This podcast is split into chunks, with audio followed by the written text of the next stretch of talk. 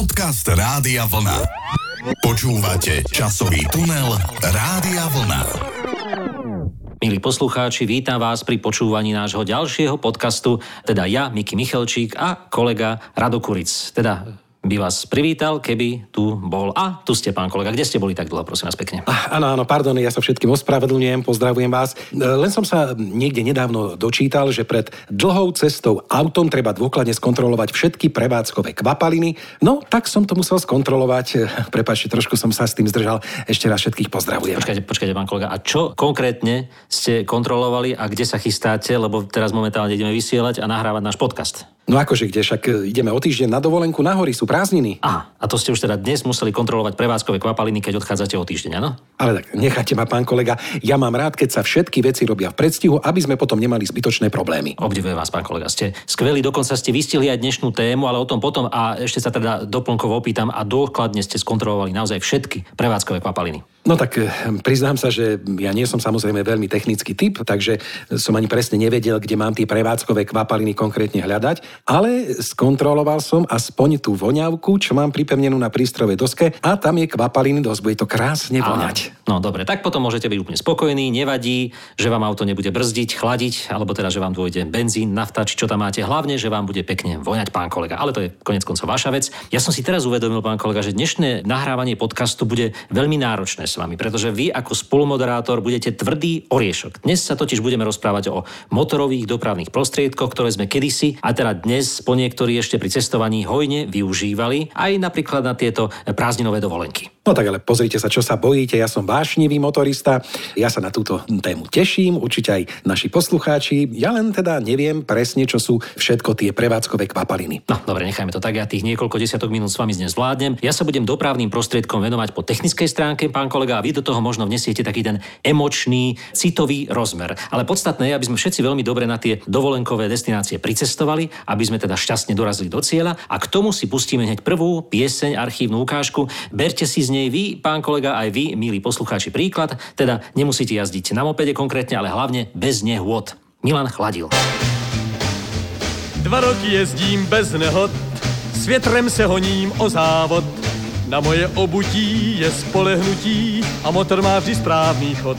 Asfalt mi šumí pod koly, kličkují mezi výmoly. Přítím se jako drak, však vždycky jen tak, jak předpisy mi dovolí. Tak já pádím, Odpádím. cestou necestou, pět v Dejvicích, Brně před svěřím. však jak říkám, Jak říkám, není náhodou, náhodou. že se nesetkám s nehodou. Bez nehod jezdit dovedu, tak vedu stroj svůj ku předu. Vždy stejnou rychlostí a bez starostí, jen díky svému mopedu. Takže pán Milan Chladil dorazil bez nehody do cieľa a pán kolega, mne jedna vec stále nie je jasná, e, nad tým tak uvažujem teraz, ako sa ja tu s vami dnes budem rozprávať o autách, prípadne motocykloch, keď vy ste nikdy v rodine počas teda toho obdobia detstva auto nemali. Sám ste si ho kúpili až e, pred niekoľkými rokmi v dospelosti. No tak e, počkajte, nepodceňujte ma. Je síce pravda, že my sme auto nikdy nemali, áno, to je fakt. Vozili sme sa výlučne hromadnou dopravou, ak bolo treba, ale ja som už ako malý chlapec mal k autám veľmi vrúcný vzťah a hneď vám to vysvetlím prečo. E, Pretože náš panelák stojí hneď pri rušnej ceste, no a keď som ako dieťa nemal čo robiť, tak vyšiel som na balkón a zapisoval som si, aké autá popred neho prešli. No počkajte, pán kolega, vy ste boli taký zručný písateľ, že ste si stihli zapisovať všetky tie značky, ktoré prefrngli okolo vás? To mi nehovorte toto. tak áno, tak pozrite sa, to bolo v roku 1983. Bolo to jednoduché. Červená lada, modrá škodovka, žltá škodovka, zase modrá škodovka a napríklad pre zmenu aj zelený trabant. A takto to išlo stále dokola, dokola. No a keď náhodou išlo popod balkón nejaké západné zahraničné auto, tak som vždy zavolal mamu, nech sa ide pozrieť, pretože to bola naozaj vynimočná situácia vidieť iné auto ako tie, čo som menoval. No a keď išiel ten Trabant, samozrejme, tak ste ho možno nevideli, pretože bol obalený kúdolom dymu, ale to je už iná pesnička. Samozrejme, máte pravdu, čo sa týka značiek aut, tak e, autopark v Československej socialistickej republike do toho roku 1989 bol naozaj veľmi skromný. Značky aut, ktoré sa u nás predávali, by sa dali spočítať doslova a do písmena na prstoch jednej ruky. Ešte Ešte mám na dnes pripravený taký cenník motorových vozidel z Československa z roku 78, ale o tom si povieme až neskôr. No vidíte, takže to moje počínanie bolo pomerne jednoduché, tak veci zoberte zase, jazdili tu už spomínané Škodovky, alebo Lady, Žiguliak, Wartburgy, Trabanty, Dáčie a polské Fiaty. Za skoro kapitalistické autá sa zase považovali zástavy, ktoré sa vyrábali v Jugoslávii. Dokonca som nevedel, že v Jugoslávii sa za socializmu vyrábali aj Volkswageny, Polo a dokonca aj tie známe chrobáky, ale tie sa k nám bohužiaľ nedovážali. Ale ak sa niekde v podniku vyraďovali služobné auta napríklad, tak človek, ktorý bol v správny čas na správnom mieste, sa mohol popíšiť napríklad limuzínou značky Volga. No a tí úplne najúspešnejší, tí sa dostali aj k vyradeným 603 alebo neskôr 613. A to už bola jazda autom naozaj zážitok. No tak samozrejme bol to zážitok, ale ja som naozaj zazrel aj tie kapitalistické auta, hoci ich bolo málo, ale, No, ale videl tie som. e, jazdili iba, ak ste si ich kúpili v Tuzexe, pán kolega. To bola výnimočná záležitosť. Áno, áno, tak e, tam som tiež nikdy nebol, takže nemal som to šťastie. Áno, dobre. No autopark sme síce za socializmu nemali až taký bohatý, ale za to relácie o motorizme v rozhlase a v televízii sme mali na vysokej úrovni, napríklad Automotor Revy, alebo teda túto, pán kolega, keď... Áno, viem, čo chcete, viem, viem, viem, čo chcete povedať. Tram, tram, tram, Áno, áno, tararara, tap, ratana. Áno, to bol fenomén. Dnes by sme si na to, aj keď teda nevysielame bývalom Československom rozhlase tento podcast, ale na stránke rádia Vlna. V každom prípade pozor zákruta je už takmer ľudová národná záležitosť. Je to relácia, ktorá naozaj spestrovala život všetkým motoristom, ktorí o jednej popoludní, o 13. hodine cestovali autom a mali už vo svojom aute autorádiu, alebo teda tí, čo to počúvali niekde v tých statických príjimačoch. No a potom na tej zákrute, čo by motoristickej relácii bolo zaujímavé, to, že tam púšťali pesničky, ktoré nikde inde nehrali. To bolo naozaj v niektorých prípadoch aj prehliadka zahraničnej tvorby tej najpopulárnejšej, ktorá sa dala počuť a výhodou bolo to, že tú zákrutu v noci opakovali a vy ste si to potom mohli na druhý deň e, nahrať, keď ste už vedeli, čo tam budú púšťať. Ale teda keď už hovoríme o cestovaní a dopravných prostriedkoch minulosti, pán kolega, mali by sme si spomenúť aj na motocykle, pretože to bol kedysi naozaj veľký fenomén. Dokonca e, si myslím, že väčší ako dnes, aj keď tá kubatúra bola nižšia. Dokonca si tvrdím, že na Slovensku boli aj mestá, kde počet majiteľov motoriek prevyšoval tých, čo vlastnili autá. No áno, áno, čo vám budem hovoriť, no tak my sme boli chudobná áno, rodina. viem, áno, viem, nemali ste ani motorku, no ale počúvajte, priznajte sa mi teraz tak úprimne, ani ako chlapca vás to nelákalo. Aspoň teda u nás na sídlisku to bolo, že všetci chalani sa snažili mať aspoň, keď už nie motorku, tak aspoň vodičák na ňu. Nevedeli sme sa dočkať tých 15 rokov, kedy si to spravíme. No, tak mne bol aj ten vodičák zbytočný, pretože nikto z mojich kamarátov motocykel nevlastnil, iba jeden ujo z druhého kolena z rodiny, ku ktorému sme občas chodievali, tak ten mal babetu. Vždy som ho aj prosil, aby ma na nej previezol, ale keďže som bol ako malý chlapec takej zavalitejšej postavy, no a babeta, ako isto vieme, mala len jedno sedadlo, tak ma ujo nechcel zobrať, lebo sa bál, že mu pokrývim ten zadný blatník, keď si na ne sadnem a spôsobím mu veľkú škodu. Počkajte, pán kolega, vy naozaj mi chcete tvrdiť, že ste sa nikdy neviezli na motocykli alebo na motorke, hodzaj na babete? No, je to ťažké samozrejme priznať, ale nie. Tak to vás ľutujem, pán kolega. To vás naozaj ľutujem. Ja som mal väčšie šťastie, my sme mali pioniera, 49 cm kubických a keď sa ho teda podarilo naštartovať, tak to normálne trhalo asfalt, alebo teda aspoň gumy. Do kopca mu síce bolo treba trošku pomôcť, lebo preklzovala spojka, ale z kopca som predbehol aj kamaráta na Simpsone, e, možno preto, že mi to dobre nebrzdilo v každom prípade, ale bol som odvážny a išiel som. No ale počkajte, počkajte, neodbočili sme trošku od témy. Začali sme tým, že sa čo nevidieť vyberiem svojim autom na hory, no a skončili sme vďaka vám pri motorkách. Uznajte, že je ešte trochu chladno na to, aby som išiel niekedy na hory na motorke, zvlášť teraz, keď sa trošku ochladilo a už nie sú tie obrovské horúčavy. A vy ste nejaký precitlivý pán kolega. Kedy si ľudia dochádzali napríklad do fabrík, či bolo leto alebo zima vždy na tom svojom e, pionieri, alebo ešte tých starších javetách alebo mopedoch rôznych. Stačilo sa teplo obliec, nasadiť si okuliare proti frkaniu snehu a s odvahou vyraziť. Veď počúvajte ma, československé motorky boli testované dokonca aj na Sibíri a obstáli samozrejme. A koľko piesní u nás vzniklo o motorkách. Veď jednu sme už konec koncov počuli a ešte budeme aj počuť. Teraz o svojej láske k motocyklom sa vyzná skupina Elán v znamení motoriek veľký niekdajší hit.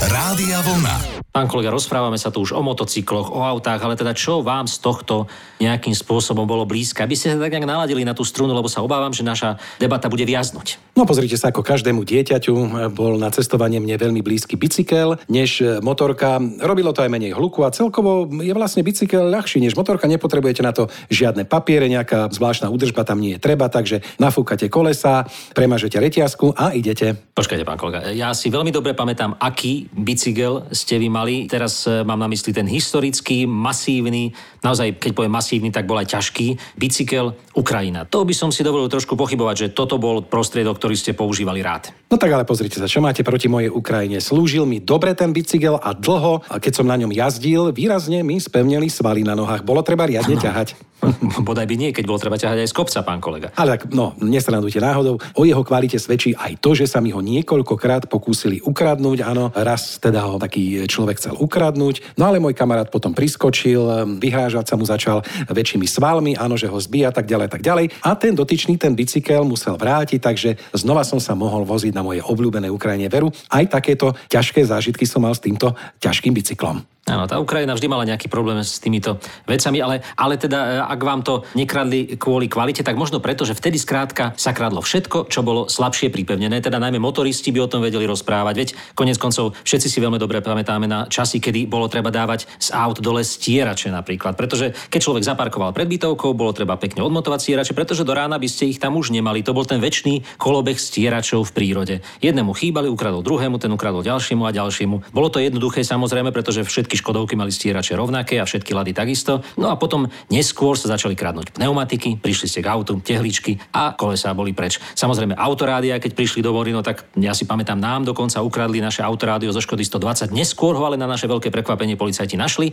a dodnes ho mám vo svojej starej Škodovke vo veteráne a dokonca sú tam aj nálepky, ktoré tam nalepili tí zlodeji. No a samozrejme na konci pred revolúciou to boli tie známe povestné Škody Favorit, z ktorých sa kradli tie predné logá. Ešte doteraz si pamätám nášho staršieho kolegu z televízie, ktorý síce už nie je na tomto svete, ale ešte keď jazdil, tak jazdil na starom Warburgu a len tak zo zvyku si každý deň, keď zaparkoval svoje auto pred prácou, pekne odmontoval stierače. No vidíte, na mojej Ukrajine nemali čo ukradnúť, pretože tá Ukrajina naozaj vydržala veľa. Nič tam nebolo, boli tam naozaj len kolesa, reťaz a tá kostra, no a sedadlo. A samozrejme ešte aj volant. Áno, no vidíte, ja stále spomínam favorita, ale ako auto. Teraz si spomenieme aj na favorit ako bicykel, pretože to bolo niečo, o čom sníval každý chlapec v Československu v tých 70. a 80. rokoch, ale treba povedať, že málo komu sa splnilo takýto bicykel aj mať, pretože bol síce drahší, ale to nebol hlavný problém. Nedal sa zohnať. Skrátka stáli sa rady, poradovníky, chodilo sa pýtať do tých predajní bicyklov, či náhodou neprídu favority a oni nechodili a nechodili. No a tento náš je stále funkčný a spolahlivý. Ja teda zase jazdím na našom malom motocykli Pionier, o ktorom som už hovoril, ten je tiež opäť funkčný, rozobral som ho do šrúbiku, všetky šrúbiky som vyčistil a opäť som ho poskladal.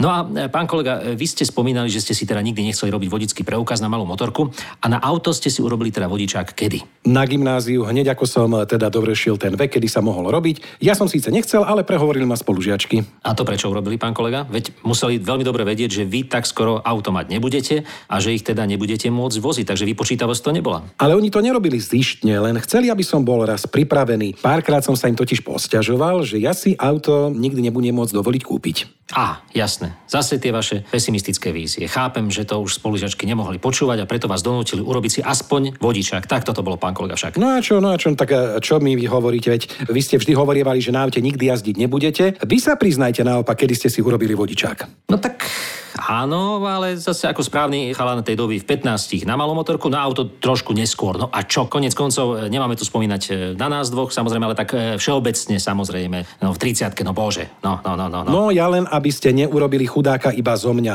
Tak nech poslucháči vedia, že vy ste na aute jazdili neskôr, pretože ste sa jazdiť báli. Áno, áno, priznávam čestne, vtedy som sa bál, ale viete, aké náročné bolo kedysi šoferovať auto? To vám ťažko vysvetlím, pretože vy ste nikdy nesedeli takej starej škodovke, ktorú som si ja zaobstaral od môjho uja, bola odstavená dlho na bratislavskom parkovisku, nepojazná, ja som si ju opravil, no ale aj keď bola opravená, všetko tam išlo strašne ťažko. Keď zafúkal vietor, napríklad pamätám si na diálnici raz, tak udržať auto na ceste to si vyžadovalo priam nadľudskú silu. Volant bol vytočený takmer úplne doprava, auto išlo stále rovno. Teraz keď náhodou ten vietor prestal fúkať, auto odskočilo do ľavého pruhu, tak som musel zastať na zelenči, našiel našiel som tam také staré tehly, rozobrali tam nejakú budovu, nakladal som ich do toho predného kufru, kde teda nie je motor, ale iba taký bol stýčený hore k nebesiam vždy, keď som išiel po diaľnici a pekne sadol a už som potom mohol pokračovať. No ale samozrejme šofér vtedy musel byť aj zručný automechanik. Pri každej dlhšej ceste musel počítať s tým, že sa niečo zaručene pokazí, pán kolega. Áno, áno, to si pamätám z autoškoly, keď nás taký ten prísny policaj skúšal z konštrukcie vozidla. Tam sme museli dopodrobná popísať ešte aj kolieska v prebodovke, no a toho som sa veľmi bál. Čítal som síce potajme ten sviet motoru, ale toto bolo priveľa aj na mňa. Áno, vtipné bolo, že tieto veci na skúškach v autoškole vyžadovali už aj v časoch, keď sa s nimi v praxi človek nemal šancu stretnúť na tých moderných autách. Keď sme ešte pri tom, tak si pamätám, že najmä dievčatá to mali v tejto časti skúšky veselé. Nikdy som si totiž nevedel predstaviť, ako si v skutočnosti vymieňajú na svojom aute sviečky alebo odzdušňujú brzdový systém. Inak, e, aby ste si teda nemysleli, že len vy sa vyznáte v technike dopravných prostriedkov, tak počúvajte dobre, čo som si zapamätal. Alternátor, ano. regulátor, karburátor, katalizátor, terminátor. No, no, no, no, no pán kolega. No dobre, dobre, dobre, no tak spojka, plyn, brzda a teraz počúvajte dobre, diferenciál. Čože? Ešte raz to zopakujte. Diferenciál. Ale pán kolega, no tak teda diferenciál. A počúvajte ma, aj princíp poznáte, áno, planétové ozúbené kolieska, ako sa to celé... Ro... No dobre, ok, nič. Ale aj tak, eh, ako vás tak počúvam, vy ste naozaj zbehli v týchto veciach, pán kolega. Teda toľko cudzích názvov, to máte, prosím vás, pekne odkiaľ. To nemôžem povedať. Ale, prosím vás, medzi nami nikto nás nepočuje. No. No tak e, náš sused si na chodbe odkladal do zberu časopis Sviet motoru a ja som si odtiaľ vždy nejaké to číslo zobral, potom som ho po večeroch tajne študoval. No ale keďže sme boli chudobná rodina, tak som mohol o aute, ako som už niekoľkokrát povedal, iba snívať. No. Áno, áno. Aj u nás bolo jedno vozidlo v Československu, o ktorom sa hovorilo, že je auto pre chudobnejších. Určite ho poznáte z filmu Vrchní prchni. Motorka krížená s autom. Velorex, pán kolega Velorex. Áno, áno, pamätám, poznám. Nedávno som ho videl na jednej súťaži, keď som bol teraz, ale nikdy sa mi nejak špeciálne nepáčil. To bolo také, také handrové auto, veď keby do vás niekto nabúral, tak ste ako handra poskladaní. Áno, bola to vlastne trojkolesová motorka s konštrukciou oplachtovaná, pôvodne vyvinutá ako e, motorový invalidný vozík. No ale Ivan Mládek navrhol jeho luxusnú jeansovú verziu. Žiaľ, túto verziu nikto komerčne nezrealizoval, aj keď našli sa domáci kutilovia, ktorí po vzore tejto piesne svoj Velorex skutočne obalili do jeansoviny, tak si teda vypočujeme originál tohto nápadu. Ušetřím na nový Velorex Jeanový Mají ho v Tuzexu v Praze Děvčata bezpečně zaberou konečně tůmovou ulovím snáze Úspěch jsem neměl, když jsem měl starý hádrák takzvaný. Když byl vždycky čistý a dobře záplatovaný. Už vidím bezděčně, jak se tu bezpečně děvčata přede mnou plází. Mám jen strach, že se mě po dešti příšerně Velorex Jeanový srazí. Velorex Jeanovi. No neviem, koľko stál taký Velorex v roku 1978, pán kolega, ale mám tu prehľad toho, koľko stáli jednotlivé automobily v roku 1978 v Československu. Takhle námatkovo, keby ste chceli napríklad vedieť, tak tá najlacnejšia Škoda 105S stála 56 tisíc československých korún, čo je 22 vtedajších priemerných platov. Alebo už tá luxusnejšia 120 tá už stála o 2000 viac, 58 tisíc. No a keby ste chceli GLS, čo bola absolútne brutálna výbava, pretože tam mala aj lišty chromové vpredu niekde, aj ventilátor, myslím, mala trojpolový a cyklovač stieračov, tak tá stála 65 tisíc korún. A to už bolo teda naozaj 26 platov. Ale samozrejme potom sa predávali Trabanty, Warburgy, tie boli rádovo samozrejme lacnejšie. Trabant najlacnejší stal 36 tisíc korún, to už sa dalo tak nejak našporiť za pár rokov. A Moskvič, to bola pekná mašinka. Lady samozrejme, Fiaty, Dačie, zastavy Volgy, Čajky dokonca sa dali u nás kúpiť, ale len pre podniky tie stali 118 tisíc korún. To bolo drahé. No a teraz pozor, pán kolega, tie zahraničné autá, ktoré boli v Tuzexoch, Renault 5, Chrysler 180, Ford Cortina, Renault 15, Fiat Mira Fiori, ale to už boli ceny všetko nad 100 tisíc korún. No a ešte veľmi krátko, aby ste teda vedeli, že aj motocykle sa dali u nás kúpiť. Najlacnejšia babeta 2800 korún, čo bolo vtedy pomerne málo, pretože to bola jedna výplata, za ktorú ste si už mohli kúpiť babetu diabetu, alebo teda Java 50, 3800, no a také tie drahšie 350 javy stáli až 11 tisíc československých korún, pán kolega. A potom sme sa prepracovali k tomu favoritu, o ktorom teda všetci snívali, že konečne príde nové auto. Naprojektoval ho pán Bertone z e, Talianska, ale keď sa k nám auto dostalo, tak vzhľadom na vtedajšie možnosti výroby v Mladej Boleslavi sa veľa detailov z pôvodného návrhu stratilo, muselo sa prispôsobiť tomu, čo sme vedeli a dokázali vyrobiť. No a aj som sa vás chcel na niečo opýtať, ale už som zabudol na čo, keď tak dlho hovorím, ale bolo to niečo veľmi citlivé, pán kolega. Na čej strane ste? Počkajte, hádam, nechcete to takto otvorene odo mňa. Ja som v týchto veciach veľmi opatrný. Ale pán kolega, môžete byť kľudne opatrný, len mi odpovedzte, ste za alebo proti tomu, aby na cestách jazdili aj staré autá a to berem osobne túto otázku. Ja, no tak toto vás trápi. no tak na to môžem samozrejme pokojne odpovedať. Len mi ešte predtým povedzte, aká je taká tá celospoločenská atmosféra. Aký názor prevláda teraz? Aha, to som si myslel, pán kolega. No pozrite sa, takto jedni tvrdia, že staré auta na cestách spomalujú a doslova ohrozujú celú cestnú premávku. Tí druhí, že všetko je o šoféroch a že zlý šofér aj na modernom aute môže byť rovnako nebezpečný. Viete čo, tak e, ja sa radšej nevyjadrím pre istotu. Plánujem si totiž ešte v budúcnosti kupovať nejaké ďalšie auto a neviem ešte, či budem kupovať nové alebo takéto staršie, ojazdené, áno, lacnejšie trošičku. Tak by som sa nerád prikláňal teraz na niektorú z týchto dvoch strán. No a vy, čo si myslíte vy? Tak ja si osobne myslím, že staré auta samozrejme, pokiaľ sa udržiavajú a sú bezpečné a jazdí sa bezpečne, tak napríklad e, v kopcovitej Orave ešte donedávna v každom dvore mali zaparkovanú starú Škodovku, pretože pri prvom snehu a poľadovici polovica ľudí nevedela s tými prednými náhonmi prejsť a dostať sa domov. A ten zadný náhon to si sadlo na tú cestu, zaťažil sa ešte, keď si tam posadili deti dozadu, no tak to i prešlo každý kopec. Aj v Českej Krkonošiach som si všimol ešte nedávno, že ľudia vo svojich dvoroch majú e, síce moderné auta, ale vždy tam majú zaparkovanú aj jednu starúčku 120 so zadným náhonom. Ja, čiže vlastne majú také druhé terénne auto. Áno, aj tak sa to dá povedať. Ale hlavne ide o to, v akom stave si majiteľ svoje auto udržiava. No a potom ďalšou kategóriou sú samozrejme tí skutoční veteranisti, ktorí nemajú auto ako dopravný prostriedok, ale ako umelecké dielo s historickou hodnotou. No tak to keď sme pri tom, tak ten môj ujo, čo som vám ho už spomínal, má vo dvore pod plachtou tiež také jedno staré auto, tak by ste mi potom mohli pomôcť odhadnúť jeho historickú hodnotu. Viete, ak by som raz dedil. Aha, dobre. Ale zase nečakajte, že zbohatnete, pretože aj Janko Lehocký si myslel, že má veterána, ale nakoniec sa musel uspokojiť s tým, že to, na čom e, v noci jazdí, je iba stará kára. Už ide nocou stará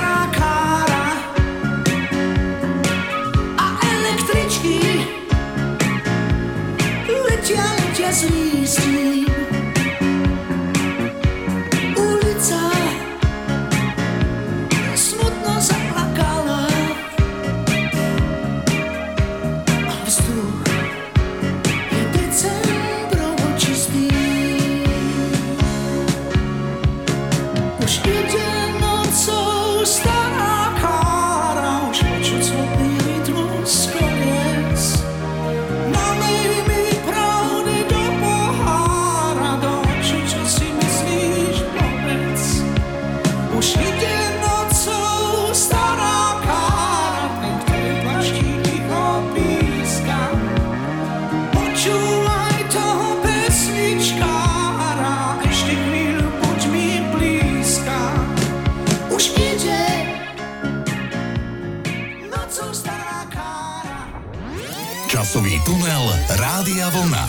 Inak asi máte pravdu, pán kolega, v tom, že nezáleží na tom, či je auto staré alebo nové, ale kto ho vlastne šoféruje. No, zoberte si napríklad mňa. No tak to by som radšej nerobil, pán kolega, to by chcel nejakú reprezentatívnejšiu vzorku. Veď to ani netreba ani konkretizovať, stačí si predstaviť jediného a jedného šoféra, ktorý cieľa vedome a dajme tomu aj nebezpečne predbieha všetkých, ktorí mu stoja v ceste a druhého, ktorý pokojne počká a prebieha len vtedy, keď sa naozaj dá. Ktorý skôr dorazí do cieľa, no? Ktorý, pán kolega? No, žiaľ, žiaľ, ten prvý. Áno, áno, máte pravdu. Ak za cieľ považujeme najbližšie semafóry, na ktorých sa teda obaja e, logicky stretnú, ale nie o tom som chcel, pán kolega. Jedna vec, ktorá sa takmer úplne z našich ciest vytratila, a to sú rôzne tie znamenia a posunky, ktoré e, kedysi vodiči používali a odovzdávali si nimi najrôznejšie informácie. Dokonca raz sme v archíve mali aj takú ukážku, že čo znamená ktorý posunok, napríklad chýba mi palivo, alebo mám poruchu, alebo som hladný, smedný, alebo potrebujem pomoc. Krátka, každá táto informácia mala nejaký posunok ktorým sa dali informovať ostatní vodiči. Áno, tak samozrejme nejaké tie posunky ostali, len mm, zase z niektorých mm, vyplývajú aj také veci, ktoré momentálne nie sú publikovateľné. No tak pritom, e, kedysi to bolo priam povinnou zásadou každého šoféra upozorniť napríklad na blížiace sa nebezpečenstvo proti smere. Šoféry si blikaním ďakovali aj na menej frekventovaných cestách a dokonca za blikaním celkom cudzí šoféry zdravili, to bolo v počiatkoch motorizmu na Slovensku, ale to bolo samozrejme vtedy, keď bolo zácnosťou stretnúť iné auto na ceste. Áno, no a dnes zablikáte a náhodou ešte dostanete aj pokutu, pretože blikať sa nesmie, aby ste niekoho možno neoslepili a tak ďalej a tak ďalej. No tak nám ostali naozaj len tie posunky alebo prípadne ešte nejaká tá trúba, ktorou trúbia na seba títo vodiči, keď sú rozčulení. No ale mm, s rýchlymi autami u nás pribúda aj rýchlych šoférov. Ťažko bolo kedysi jazdiť arogantne, keď všetky auta dosahovali priemernú rýchlosť maximálne 90 km za hodinu. Áno, áno, všetci si boli rovní, pamätám si na ceste na Čertovicu, no kto už mal koho predbiehať, všetky Škodovky išli 60 do kopca a boli radi, že to dali na trojke. No ale neviem ako vy, pán kolega, ale my na sídlisku sme ako deti autá vôbec nevnímali ako hrozbu. To je nepredstaviteľne z dnešného pohľadu, aby sme sa celý deň, dajme tomu, bicyklovali na ceste pred panelákom a nedošlo by ani k jedinej kolízii s autom. Ja si dokonca nepamätám, že by sme sa niekedy museli nejakému autu uhnúť. No tak ale pozrite sa, aut bolo výrazne menej, ale zase určite nemôžeme tvrdiť, že to bývalo úplne bezpečné, pretože aj tam dochádzalo k nehodám. Tak samozrejme, že nie, akurát sa možno o tých nehodách menej vedelo, nebolo to všetko v správach, ale tak keď Dalibor Janda naspieval na svojej prvej solovej platni pieseň Hurikán, pri počúvaní sa nám takmer tisli slzy do očí. Všetkým nám bolo ľúto toho mladého chlapca, ktorý tak ľahko prišiel o svoj život na ceste za svojou milou. To bol kto? Ako sa volal? No, e, říkal si Hurikán. Říkal si hurikán,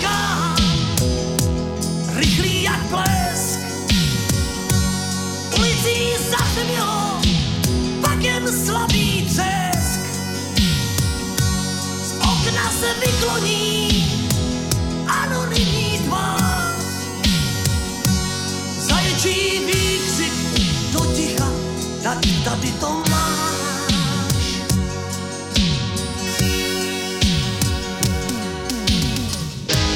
Kola se kroutí dál, motor už práci vstal,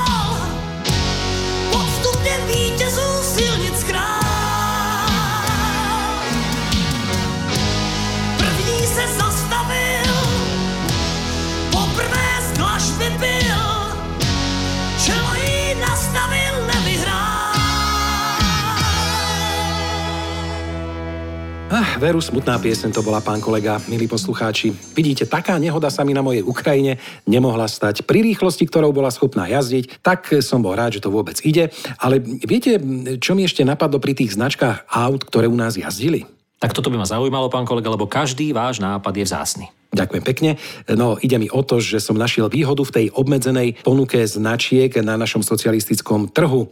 Ide o to, že si aspoň ľudia nejakým spôsobom nezávideli a všetci motoristi si boli vlastne, dá sa povedať, no, skoro rovní. Neviem si predstaviť, že by sa jeden majiteľ auta Škoda napríklad 120L vystatoval pred iným, ktorý má iba menej luxusnú Škodu 105S. No tak to určite nie. Myslím, že obaja boli radi, že po dlhom čakaní v poradovníku sa tej svojej Škodovky vôbec dočkali a bolo im úplne jedno, aké písmeno má vzadu. Aj keď samozrejme potom možno zistili, že im na aute niečo chýba, lebo si zabudli dokúpiť výbavu, ktorá k tej Škodovke normálne nepatrí. Áno, napríklad také strešné okno alebo klimatizácia však. Pán kolega, píše sa rok 87, napríklad, hej, a na našich autách vtedy ešte neboli bežné ani zadné sťahovacie okná. Dokonca sa tým museli zaoberať aj v televízii, v rozhlase, že Škoda 120 nemala takú výbavu, aká jej prináležala podľa katalógového listu. Ja neviem, napríklad eh, mali mať vzadu popolníky a neboli. Alebo sťahovacie okná tam, kde mali byť, neboli namontované. Dokonca keď prišli prvé favority, tak sa eh, vodiči sťažovali, že nie je namontovaný zadný stierač na tomto favorite. Hoci dierka tam bola, len bola zaslepená. No a samozrejme mototechnik prezradili, že to je nadštandardná výbava. Takáto záležitosť. Skrátka, bolo to veľmi komplikované v tom čase. No tak ale vidíte, esky, elky, kto sa v tom mal vyznať? A, a o čo horšie je to teraz pri toľkých značkách, však to je hotový galimatiáš. Ale tak všetko sa samozrejme mení, aj vodiči sú skúsenejší, majú väčší prehľad. No podľa mňa sa vodiči až tak nemenia, pán kolega. Motoristi sú takí istí, niektorí sú lepší, niektorí horší, niektorí drzí, niektorí ohľaduplnejší. Áno, to máte pravdu, ale výrazne sa zmenili oproti minulosti veci okolo motorizmu. Veci zoberte napríklad benzínové čerpadlá. Kedy si to bol obrovský úspech, keď ste nejakú pumpu vôbec našli a ešte otvorenú. Na potom ste si mohli gratulovať, keď samozrejme ste natankovali benzín, lebo neboli momentálne prázdne nádrže. O možnosti použiť toaletu alebo nebodaj sa najesť, to samozrejme nehovorím, také možnosti tam neboli, pokiaľ ste si nechceli kúpiť, ja neviem, možno nejakú sojovú tyčinku. Ak ak tam náhodou také niečo mali. No a vidíte, dnes si tam môžete nakúpiť, najesť sa, ešte si aj auto umiete, oddychnete si tam. Skrátka je to plnohodnotný supermarket. Áno, áno, áno, no ale tak e, pozrite sa, zase nás tie pumpy, teda konkrétne umývačky aut, obrali o nádherný, nedelný, takmer ľudový zvyk. No, bolo toto známe umývanie aut pred domom, prípadne vo voľnej prírode. Spomínate si na to? Ale samozrejme, pán kolega, máte pravdu. Túto činnosť u nás už vykonáva čím ďalej, tým menej ľudí. Bohužiaľ, no každý poriadny motorista vybral v nedelu svoje auto z garáže, prípadne pred dom. E, najprv otvoril zadný kufor, to bola taká tá typická scenéria e, sídlisk československých, že boli otvorené na škodovkách tie zadné kapoty a muži tam mali strčené svoje hlavy. Čo tam robili, to nikto nevedel. Možno len oddychovali od svojich manželiek. No ale potom zobrali vedro s vodou, saponát a dôkladne vyleštili svojho miláčika. Leštili, leštili. No, koľko sa ten štát natrápil s osvetou, aby ľudia neumývali svoje autá v potokoch. V škole sme sa o tom učili. Áno, áno, to muselo byť veľmi rozšírené. E, Ja totiž aj ako dieťa nemotorista som toto vnímal ako jednu z hlavných ekologických víziev, ktorú nás v škole učili. No a paradoxne najpoctivejšími umývačmi a leštičmi boli tí motoristi, ktorí svojho tátoša ešte v ten istý deň zavreli naspäť do garáže alebo do garáže svojho rodinného domu tej výlky, aby tam čakal zase do nasledujúcej nedele, kedy ho zase začali umývať. Áno, áno, áno, takýchto naleštených veteránov stretávam cez víkend na cestách ešte aj dnes. No, sú také prípady ešte. Lenže aj týchto veteranistov už z našich ciest ubúda. Veď už aj ten olovnatý benzín dávno prestali vyrábať. Už sú všade katalizátory, autá sa umývajú, alebo vôbec sa neumývajú. A to ja považujem za nespravodlivé. S tým by bolo treba niečo urobiť. Tak ale počkajte, to nehovorte nahlas, budú to počuť tam hore a zvýšia spotrebnú daň. No inak, koľko toho ešte máme, lebo keď takto hovoríme o motorizme, tak ja sa už veľmi teším, keď zase budem cestovať mojim autíčkom naspäť do zvolená. No ale aký motorista je z vás zrazu, pán Áno? Áno, no, veru, veru. Pekne naštartuje motor, postupne preradím rýchlosti až po 5. stupeň, e, teda ja mám 6, teda až po 6. stupeň, zapnem tempomat a vychutnávam si diálnicu až do zvolená. No krásne, pán kolega. Vy ste mi teda motorista. To je skrátka nová doba. Pre takých ako vy by ani nemuseli do auta montovať nižšie prevodové stupne. To kedysi, keď e, na strednom Slovensku napríklad, ešte keď už hovoríme o tom zvolenie, nebola ani jedna diálnica, tak by ste s tempomatom ďaleko nezašli. Samé úzke cestičky a zákruty. Ja si ešte veľmi dobre pamätám cestu zo zvolena do Bratislavy, keď sa išlo tými cestami okolo Žarnovice a Novej Bane, no tak to bola katastrofa najmä v noci na Škodovke za dažďa. To ste nevedeli naozaj ani meter pred seba, svetla nesvietili, ale predbiehalo sa tam vtedy, to si pamätám. No, no diálnice skrátka neboli, no. No počkajte, počkajte, ale ani tá zo zvolená do Bystrice však sa hovorilo, že to je diálnica. No tá bola, pán kolega, v pláne, ale až v roku 1974. Vtedy ju postavili, pokiaľ sa dobre pamätám. To bola jedna z Aha, prvých aha. diálnic, ktorá u nás stála. Áno, no tak e, to mi ale teda vôbec nevadí, že vtedy ešte neboli diálnice, lebo to som ešte vtedy nebol motorista, tak mi to bolo absolútne jedno, lebo na rozdiel od diálnice som ja v pláne ešte tiež nebol. Aha, no tak sme sa to takto vrátili k počiatkom a prvopočiatkom k zrodu, dá sa povedať diálnica aj pána kolegu, ale pán kolega, končíme. Nezáleží na tom, či máte staré, pomalé alebo nové, rýchle auto, hlavne aby ste došli cez prázdniny tam, kde vás čakajú vaši najbližší, alebo kde vás čaká vaša vysnívaná destinácia dovolenková. Áno, áno, presne tak. Ja tam tiež dôjdem, len mi, prosím vás, poďte vysvetliť, kde mám tie prevádzkové kvapaliny, o ktorých sme hovorili v úvode, pretože všetko to naozaj potrebujem doplniť, kým odídem. Áno, samozrejme pre vás je najdôležitejší ten čaj v termoske, ten si určite nezabudnite, pán kolega. A vám, milí poslucháči, prajem šťastné cestovanie. Samozrejme nezabúdajme ani na tých, ktorí nepôjdu autom, ale si na cestovanie vyberú iný dopravný prostriedok, napríklad vlak. Lebo však konec koncov aj vo vlaku sa dajú zažiť veľmi pekné a bláznivé niekedy príhody. Dôkazom toho bude aj posledná pieseň pánov Lasicu a Satinského a Filipa v jedálnom vozni, ktorá bude v špeciálnej verzii, preto vám ju teraz výnimočne v tomto našom dnešnom dlhšom podcaste pustím celú. Nemusíte ju dopočúvať, keď už nemáte čas, ale môžete samozrejme, je to verzia, ktorá vyšla na platni s názvom Cestovný poriadok Marcely Leiferovej a je to verzia, ktorú málo kto z nás pravdepodobne pozná. Tak si ju vychutnajte aj vy, pán kolega. Majte sa pekne a do počutia. Veľa šťastných kilometrov a do počutia. sedeli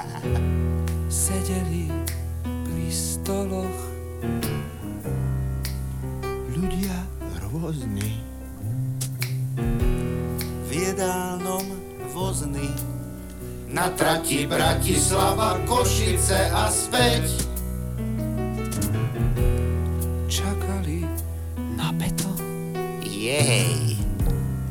Starí, mladí. Udreli hlady. Na trati Bratislava, Košice a späť.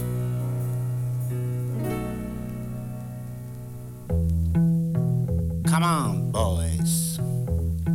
Čierny pán v bledom saku, hladný už od kysaku. A pri ňom staršia pani, typické margecany. Dievčatko, ako ten poklad. Šubidubi, nástupná stanica Poprad. Muž, čo rum dáva si tu, od mrku až do svitu. A má furt pocit viny z hrádku až do Žiliny. Tamten mi pripomína Mína, mína, bratranca od Trenčína.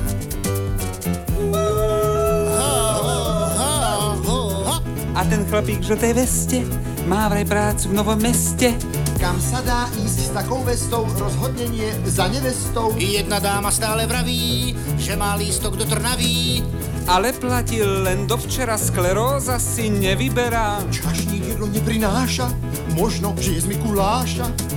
Donesie ho, až keď zaznie, tu sú Františkovi lázne. A tí štyria sú už bodrí, tí zas budú asi zmodrí. Sprievodca má v očiach smútok, zadržiava už od vrútok.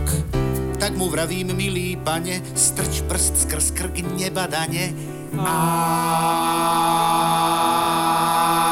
na budúce B.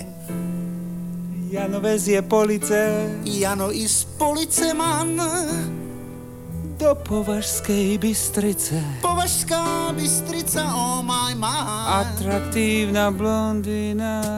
Na na na na na na. Pochádzam vraj z Londýna. I love you, Kizzy. Dvaja vzadu stále kričia, že chcú ísť do zahraničia. Po chvíľu však jeden zľaví, stačí aj do Bratislavy. Ten, čo ide kam si na juh, objednal si citrón k čaju. Citróny sú veľmi drahé, nedostať ich ani v Prahe. Tí dvaja sa v Pezinku zoznámili na rinku. Ale chcú byť oddaní pri najmenšom v Koddani.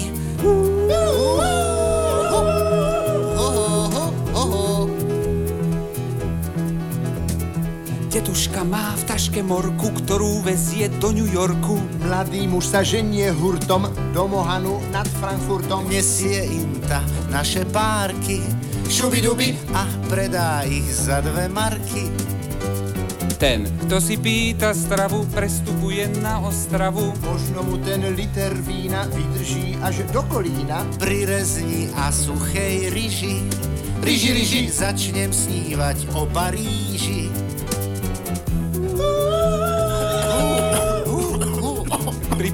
Toniku letím mysli k Baltiku. No a potom pri Miringe v myšlienkach som celkom inde. Ale čašník vraví stačí, o chvíľu sme prosím vrači. Každý ako správny Slovák zanechá tu zo pár stovák. A vráti sa povinne, vzorne k svojej rodine. A vráti sa povinne, vzorne k svojej rodine.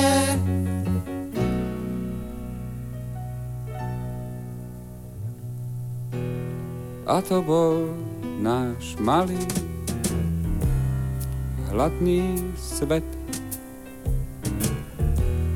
Na trati, brati, Slava Trenčín, Košice a